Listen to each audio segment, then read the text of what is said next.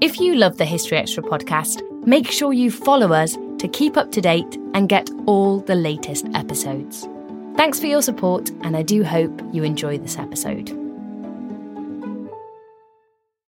When you need mealtime inspiration, it's worth shopping Kroger, where you'll find over 30,000 mouthwatering choices that excite your inner foodie. And no matter what tasty choice you make, you'll enjoy our everyday low prices, plus extra ways to save, like digital coupons worth over $600 each week. You can also save up to $1 off per gallon at the pump with fuel points. More savings and more inspiring flavors make shopping Kroger worth it every time. Kroger, fresh for everyone. Fuel restrictions apply. Look, Bumble knows you're exhausted by dating. All the must not take yourself too seriously and 6 1 since that matters. And what do I even say other than hey?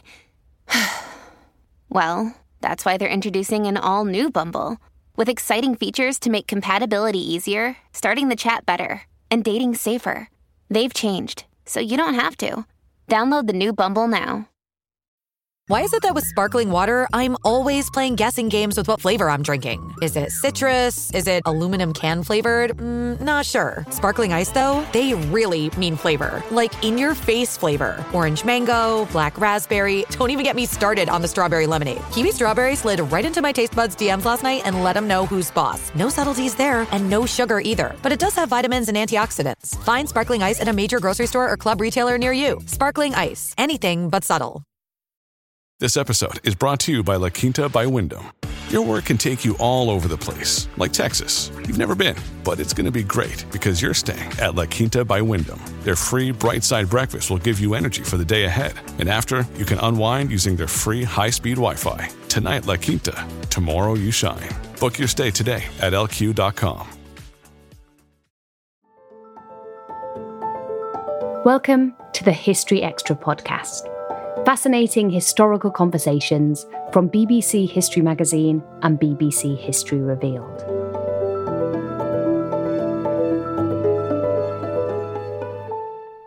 The Black Death wrought a horrific death toll in the mid 14th century.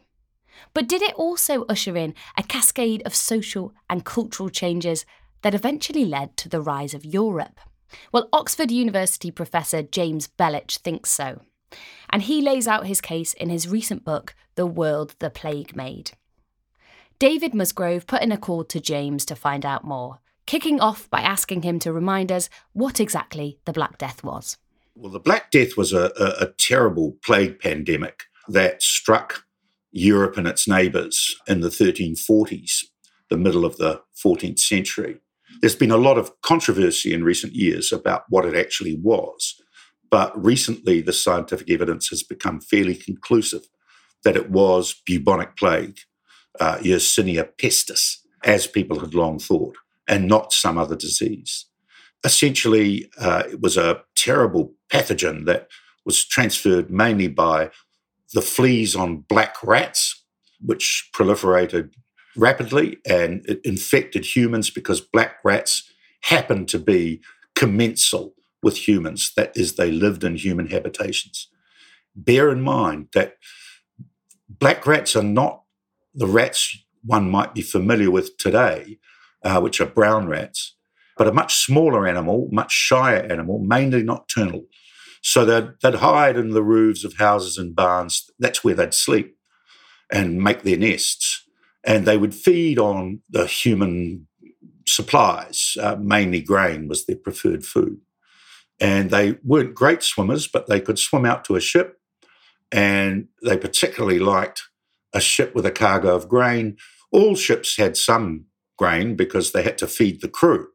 And so they'd either have grain or grain products and mainly through the shipping lines, but also through rivers and land routes, this terrible bubonic plague spread around Western Europe. Uh, occasionally, it was kind of amplified by pneumonic transmission, that is, um, human spittle from one to another. But the pneumonic variant of plague was so lethal that a human with it couldn't travel very far. So I think the main distributor was the, the main villain was the black rat, and that this was, as has long been thought, bubonic plague. Uh, and the death rates in the first strike, they were lower later, uh, but in the first strike look like they were around 50%, which is a staggeringly lethal disease. There are very few diseases that are in that ballpark. Now, when we think about the Black Death, certainly when we're in Britain or Europe, we kind of tend to think of it as, a, as something that really impacted on Europe in the main. Is that correct, or was it a global phenomenon? I.e., where did it most um, severely land? The answer to that is slightly complicated in that a lot of people still think that it originated in China and that it swept through both China and India as well as Europe. Uh, my own view is that it um, originated in West Asia and that its main impact was on the Middle East, North Africa, and Europe.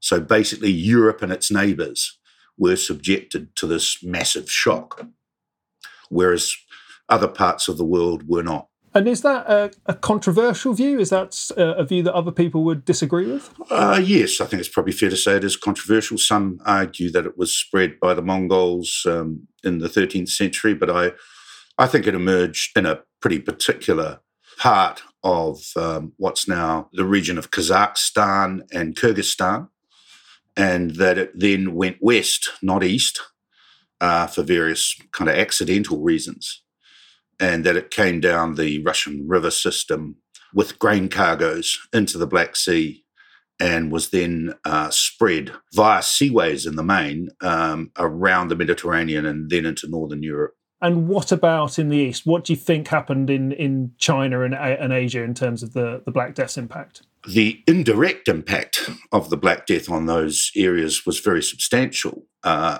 because I argue that the Black Death created a situation which ultimately triggered European expansion and provided the technological means for it, as well as some cultural twists, uh, which made Europeans more formidable. Uh, this also applies to the Islamic Middle East. And at first, the expansive impulse existed in the Middle East as well. But over the centuries, Eastern Europe and the Middle East kind of dropped out of the contest or fell behind. And by the 18th century, Western Europe had taken the lead in expansion. Okay, you've slightly gone into the uh, the next question I wanted to ask you, which is to get right into the heart of, of what you're talking about in your book, and to quote your book subtitle, which was "The Black Death and the Rise of Europe." How did the Black Death lead to the rise of Europe? I realise that's a very big question, but can you just summarise just a little bit about what you think your main argument is? It's a question of motives and means. The means are very important. You know, it's all very well wanting to take over someone else's territory, but if you can't get there and if you can't uh, defeat them in battle, then it's not possible. What happens after the Black Death is that there's a huge shortage of labour, and that shifts West Eurasian technology towards labor saving techniques. And those include using more water power, which massively increased European production of iron and steel, using more wind power, which basically took the form of long range, all weather generalist ships, which we may as well call galleons, and also took the form of using chemical energy in the form of gunpowder guns were invented in China and had reached Europe before the Black Death. But mass uptake of uh, cannon and handheld firearms, muskets and their forebears, uh, actually came after the Black Death. And the big incentive for turning to muskets was not necessarily that they were any better than bows, but that they took far less time to learn how to use it took you 10 years to train a longbowman or five years to train a crossbowman. And it took you three months to train a musketeer. So, in effect, guns were a labor saving device. And although China had guns, uh, the European version, which was quickly taken up by the Ottomans in the Middle East, was kind of plague forged. It was a, a plague hardened technology. And the same is true of the galleons. Other people had sailing ships, but they were designed as specialists to sail in particular seas and particular seasons. In Europe, the shortage of labor meant that people abandoned the use of large galleys for anything except warfare in the Mediterranean and turned instead to sailing ships, which required far fewer crew, of course. And uh, those ships had to be developed so that they were fully rigged and so that they could tack into the wind to some degree and so they could survive in both the Mediterranean and the Atlantic. And this gave them a capacity to move long range. And once there were guns mounted on them, and once Europeans could build forts on foreign coasts, or Ottomans for that matter, they gave a real advantage, at least as far as coastal power was concerned. You still couldn't move a lot of people. You know, the, the size of galleons was, was too slight for that, and the number was too slight. But you could keep coming. And when you did arrive, you may be few in numbers, but you had a lot of guns, a lot of cannon, a lot of muskets, and you could plant your forts uh, like leeches in the side of much more powerful states like uh, the Mughal Empire or China. And it was very difficult to eject people with that kind of military technology. We don't always realise just how much our negative thoughts and experiences stick with us and weigh us down. You may find your brain constantly running through a highlight reel of bad moments. That comment your friend made last week that hurt your feelings that frustrating thing your mum does, or that silly thing you said in a meeting. Maybe it's time to get it all off your chest, whether it's a tiny annoyance or something much bigger. Talking about it can give you some relief and lead you to a potential solution. That's where therapy comes in. It's a safe space to share whatever's weighing you down and learn to process it so your internal highlight reel can focus on the good stuff. And BetterHelp offers affordable online therapy on a schedule that works for you. Connect with a licensed therapist by text, phone, or video call. Start the process in minutes and switch therapists anytime. Let it out with BetterHelp. Visit betterhelp.com slash historyextra today to get 10% off your first month. That's betterhelp, H-E-L-P dot com slash historyextra. This episode is brought to you by Indeed. We're driven by the search for better, but when it comes to hiring, the best way to search for a candidate isn't to search at all. Don't search Match with Indeed. Use Indeed for scheduling, screening, and messaging so you can connect with candidates faster. And listeners of this show will get a $75 sponsored job credit to get your jobs more visibility at Indeed.com slash History Extra. Just go to Indeed.com slash History Extra right now and support our show by saying you heard about Indeed on this podcast. Terms and conditions apply. Need to hire? You need Indeed. It's hard not to add a side of hot, crispy hash browns to your favorite McDonald's breakfast. It's even harder not to eat said hash browns before you get home. Ba-da-ba-ba-ba. Now, that little package of means, which I call the expansion kit, was supplemented by various other things we can get to if you wish. But it also worked hand in hand with an increase in motives when the Black Death struck, it killed people, not animals, not cash, not barns, not houses, nothing else, just people and rats and a few other animals. It didn't really affect useful domestic animals very much at all. And that meant that there was twice as much per head of everything. Although there were far fewer people, a higher proportion of them could get into the market uh, for exotic luxuries and for comforts such as furs and cured fish to eat during Lent so that you didn't further enrage an angry God who had already visited plague upon you. And so the demand for these products, for sugar, for spices, for slaves, for furs, for stockfish, for whale products, increased massively. You can track this quite precisely uh, as these things go in the depletion of things like herring and cod in the North Sea and the movement of Northern European fishermen into the North Atlantic in pursuit of further stocks. Uh, and you can also track it through a, uh, an upturn in the penetration of Muslim merchants into the Southeast Asia, for example, uh, in the 15th century, long before Vasco da Gama.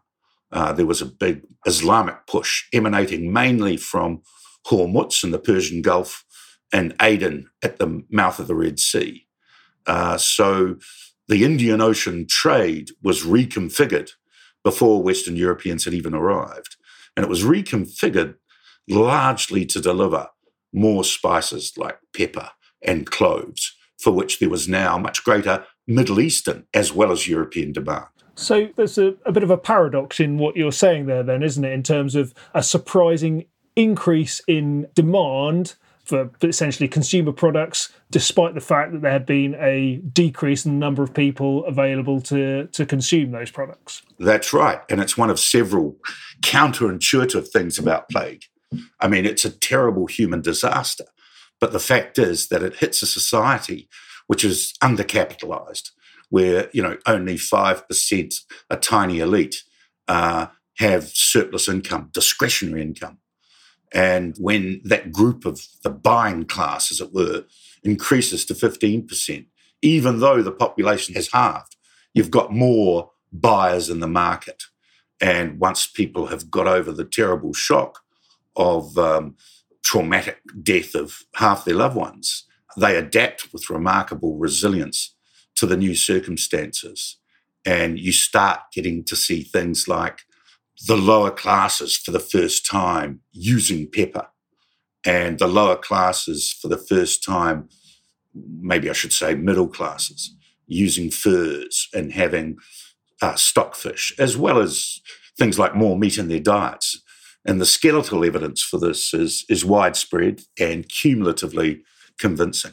Could we just clarify a bit uh, the, the time period that we're talking about for these changes to kick in? I think in the book you talk about sort of a golden age for 150 years or so after the, the Black Death. I suppose it depends. Golden age is a depends on whether you're alive or dead, I suppose. But we're talking about a century and a half or so for when these changes start to kick in. Yes, it's a period of about a century and a half when you have a golden age is is a kind of contestable term. What you're talking about is for at least the middle orders an increase in the amount of meat eaten, in the quality of housing, uh, in the amount of cloth bought in rather than homespun, and so on. It's a, from a modern point of view, it's probably a fairly marginal uptick in living standards, but it meant a lot to people at the time.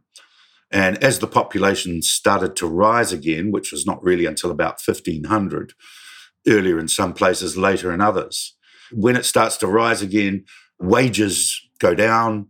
The labourer no longer has the whip hand, and the golden age comes to a fairly rapid halt as uh, numbers increase, living standards decline. So it's relatively brief in the very long scale, 150 years, but people do remember it. They remember a time when there were still masters and men, but masters treated their servants with more respect, where uh, living standards were higher, where meat eating was more common, and where the middle orders and, and the peasantry had at least a fighting chance. And uh, when elites tried to take back these gains, there are a number of urban and peasant rebellions. The number increased threefold, I think, after the Black Death as these people tried to hold on to their gains. And generally speaking, they succeeded until about 1500. And that memory of uh, a world we have lost, in the words of uh, some English historians, remains in folk culture, as it were, and has a significant effect further down the line. But even after the so called golden age for common folk comes to an end around 1500, other legacies of the plague such as uh, galleons and guns and expansionism uh, persist. It's just that the profits tend to go to fewer people. Just going back to the point we were talking about at the start of the conversation about where the plague fell most heavily, and you said that it fell in Europe, but also across the Middle East and even more widely than that. Did all these things that you just talked about in the expansion toolkit, were those developments across the whole area where the plague hit, or were they more focused uh, in Europe? At what point do things start to sort of channel into Europe in your story? Europe has a relative advantage in that it starts to to move up. Uh, the north north of Europe's got more resources such as water power and fur animals and, and whales and cod. But nevertheless, the kind of early winner in the post plague stakes is the Ottoman Empire, which is West Eurasia's uh, biggest and most sophisticated state. And they take over the gun technology that's been developed further north. And it's they who have the first regular army, the first artillery park, and it's they who expand most. And it's they who are masters of the great post plague art, which is getting people to work for you and fight for you by hook or by crook, by coercion or by bribery. At first, if you had to pick a winner, a large scale winner in the post plague world, it would be the Ottomans. But later, they're joined by the Iberian powers, the Portuguese and the Spanish. And then all three of those empires during the 17th century begin to decline, as empires tend to do. And it's then that uh, the northern European powers, France, Britain, and Russia, start to come to the party. And they become the leading expansionists in the 18th century. Uh, but initially, it's not just a European thing it's a West Eurasian thing. Now that's what you've just said there is is very interesting because I think in one of uh, one of the reviews of the book, I think it was Peter Frankopan who, uh, who, who reviewed your books, sort of talked about the fact that it's quite a big leap to talk about uh, the mid 14th century having an impact on the Industrial Revolution in the in the 18th century. And do you see that sort of that line going from the Black Death right up to to the Industrial Revolution? I do. And I know it seems like drawing a very long bow. But when you think about it, if we take British history, for example, uh, most people would agree that amongst the main props of, of Britain's ascent were things like sea power, the export of manufactured woolen products in particular, woolen cloth, broadcloth, the dominance of London as the engine of economic transformation. Uh, and all three of those things emerge very soon after 1350. It's then that the relative dominance of London begins to rise. And it's then that the, the British start to develop sea power by about 1400. They're penetrating the Icelandic cod fisheries by the early 15th century, by about 1415. And it's, of course, you know, that search for cod and whales that eventually leads people towards the Americas. Uh, so in the case of Britain, you can see that the bases of Britain's eventual rise are actually incubated in the post plague era. And these things, you know, you track them through. There is a, a sort of there is a medium term story in global history. I just want to go back to one of the things you talked about earlier, which was you said that there was kind of a memory of the Black Death 150 years or so on. People remembered the impact. And of course they would have done. You know, if we're talking about half the population declining, it's not something that, that people would forget. But one of the things that came through in your book is the impact it might have had on people's worldview, on their philosophy, and perhaps led some people to have a less risk averse approach to life, uh, taken a more entrepreneurial approach. Is that something that you you could tell us a bit about? A great mystery has long been why do the Portuguese sailors in Lisbon sail off to the Far East, India and Southeast Asia, when they know full well after the first few years that they've got at best a one in two chance of getting home alive. One of the factors may be that if they stay in Lisbon, they may be struck by plague, which repeatedly hit that city and most other port cities. If they take ship to the Far East, at least they're not going to catch plague because plague expires on a ship after 40 days, which is the origin of our term quarantine, 40, 40. So they're not going to die of plague. They might die of other diseases, and indeed there's a one in two chance that they will, but they might also make themselves a fortune and uh, gain standing and status, and they might even make it home as well.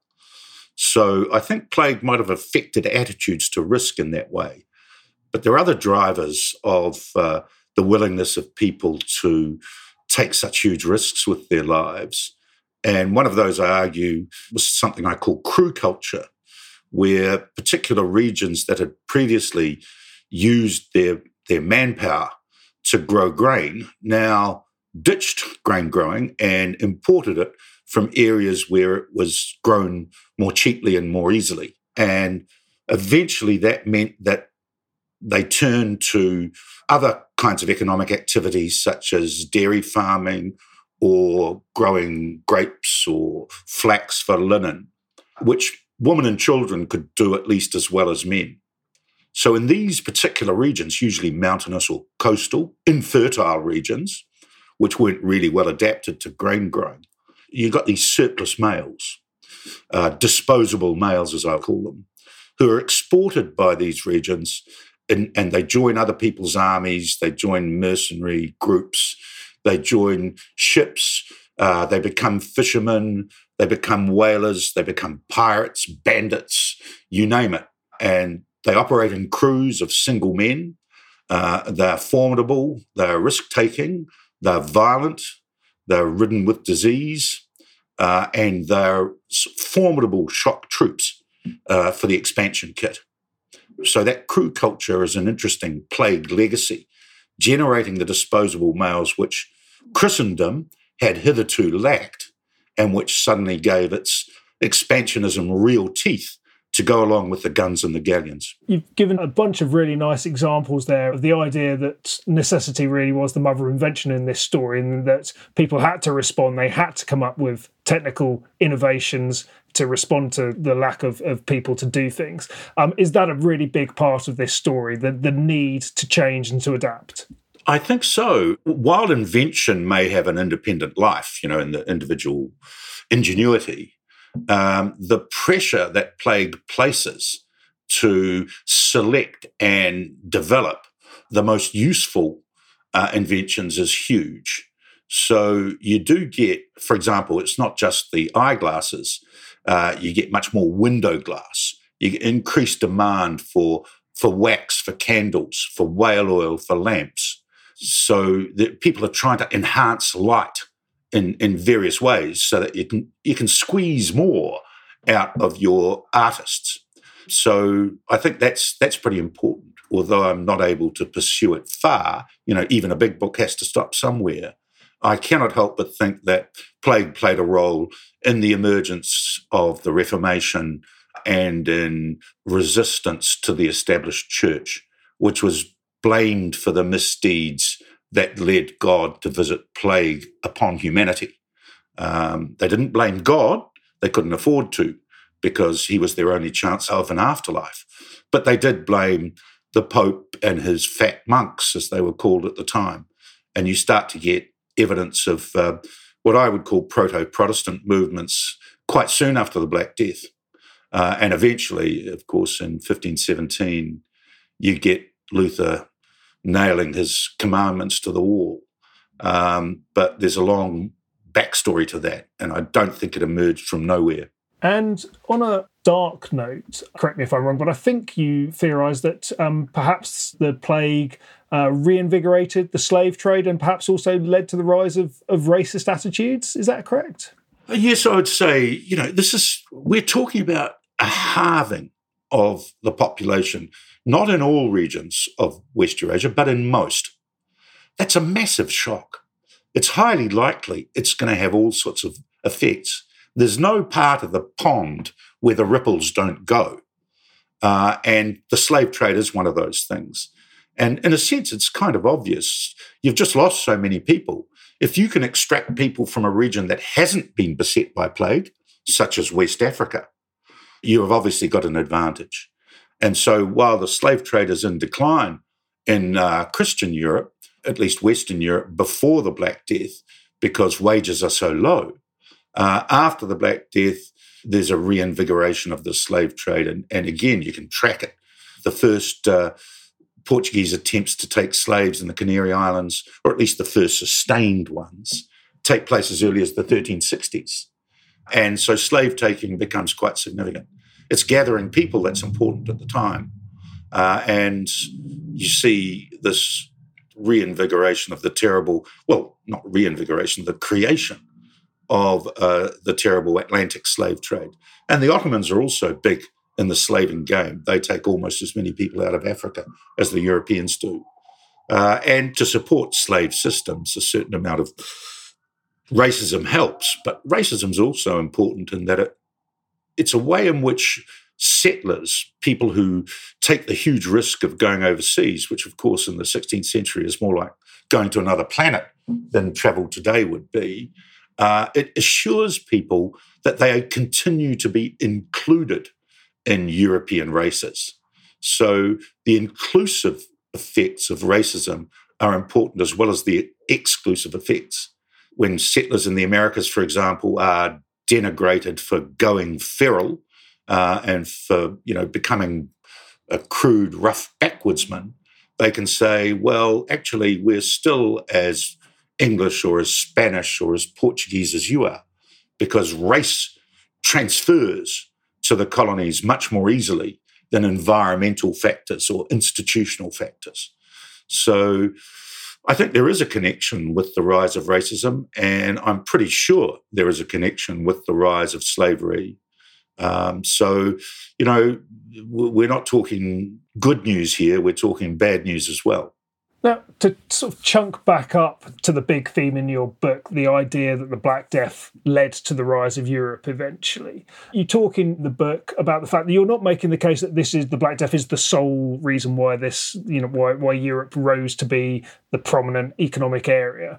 And in fact, you explain that lots of reasons have been made for this, lots of theories have been put forward for it. And you're saying that this is just one part of the jigsaw, but quite a big overlooked part of the jigsaw. But you think it kind of argues against the ideas that have been put forward before of, of European exceptionalism. Can you just talk a little bit about that? Yes, well, uh, you know, I'm a curiosity driven historian, and uh, I, I've always wondered about why Europe. That's the big question. Why was it that this little backwater of a small continent became so globally dominant by the early 20th century and I couldn't quite accept, um, with the best will in the world, that it was necessarily because of European virtues or benign providence, or because Europeans were racially superior, or because they were the chosen people of God, or because they just happened for no explicable reason to be more individualist or more inventive. I just didn't buy this, you know, not not being woke or politically correct, but it's just implausible that the package of reasons for the rise of Europe should be so flattering. Contingency should mean that there are a few random variables and a few vices as well as virtues. And so I, I looked for non value laden reasons for Europe's rise. They don't necessarily diminish the scale of the European achievement. And in fact, arguably, they enhance it. But they do say that, you know, this isn't hardwired into European genes or into European religion or into European law. Uh, it came about because Europeans, among others, um, adapted to the new realities of the post plague world uh, with the ingenuity and determination that they did. You've made a compelling argument for why the Black Death might have led to, to the rise of Europe. I'm sure listeners, some listeners are wondering why not India, why not China, which, as listeners will know, were you know important civilizations uh, which were overtaken by Europe during the period. So why doesn't your same argument extend there? Does it go back to uh, what you talked about earlier about the the differential geographic impact of the of the plague to start with, or is it the the fact the changes finally sort of coalesced more and more into, into a, a smaller and smaller area of, of, Western Europe? There's a bit of that last, but but the main thing I think is that um, for various reasons, China and India produce the world's most desired manufactured products. In the case of China, it's silk and porcelain. In the case of India, it's fine cottons and maybe wootz steel, you know, particularly fine steel. So everyone agrees that these are the most desirable products and that they can't make them as good as the Chinese or the Indians themselves. So their merchants go to China and India, not vice versa. let's focus on China, say, the Chinese don't have to go to the world to get uh, its desirable products. People come to it, the world comes to it. China and India are able to globalize by attraction because everybody comes to them to obtain silks and porcelains. And they bring things like furs, slaves, if the Chinese want them, which they don't often because uh, they've got plenty of people, and gold. Very often the Chinese will take nothing but gold or silver for their silks. So um, you've got this situation where the Chinese and Indians don't expand, not because they can't. In fact, there are signs that they could have, Chinese in particular, in the early 15th century, but because they don't need to. The world comes to them. Why not let other people do the dirty work and take the profits at your end? Why not let them undergo the dangers of ocean voyages and the discomforts of ocean voyages and of uh, tropical diseases? And so the Chinese and Indians are, are kind of leaders of the global economy. Other people have to come to them and other people have to do the dirty work. The trouble is that doing the dirty work, you get better at it. And by the early 19th century, the Europeans at last develop a technological edge in the form of steamships, which enables them to take on the Chinese. Prior to that, you could plant a, a trading station on the coast of China, but you couldn't do much to China. No European power could tackle China, really. The, the Russians tried a couple of times and uh, didn't succeed. The Portuguese and the Dutch tried. Um, uh, essentially, the Chinese would, would come up to speed with European plague forge technology and then sort of lapse back uh, after the need disappeared. So we're not talking about, uh, it's, it's almost the inferiority of European and Islamic manufacturing rather than the superiority that generates their expansive uh, success. You know, the Chinese have got what they want, and vice versa doesn't apply. Therefore, they have to go to China. That was Professor James Belich. The World the Plague Made, The Black Death and the Rise of Europe is out now, published by Princeton University Press. Thanks for listening to the History Extra podcast. This podcast was produced by Sam Leal Green. A collision between a Chinese jet and an American spy plane. He came and rammed into our left wing. With relations increasingly strained, what are the chances of things spinning out of control? The Western world was asleep. I'm Gordon Corera. I'll be exploring the friction in this most important of relationships and asking Has the West taken its eye off the ball? You cannot ignore China. From BBC Radio 4, this is Shadow War China and the West. Listen wherever you get your podcasts.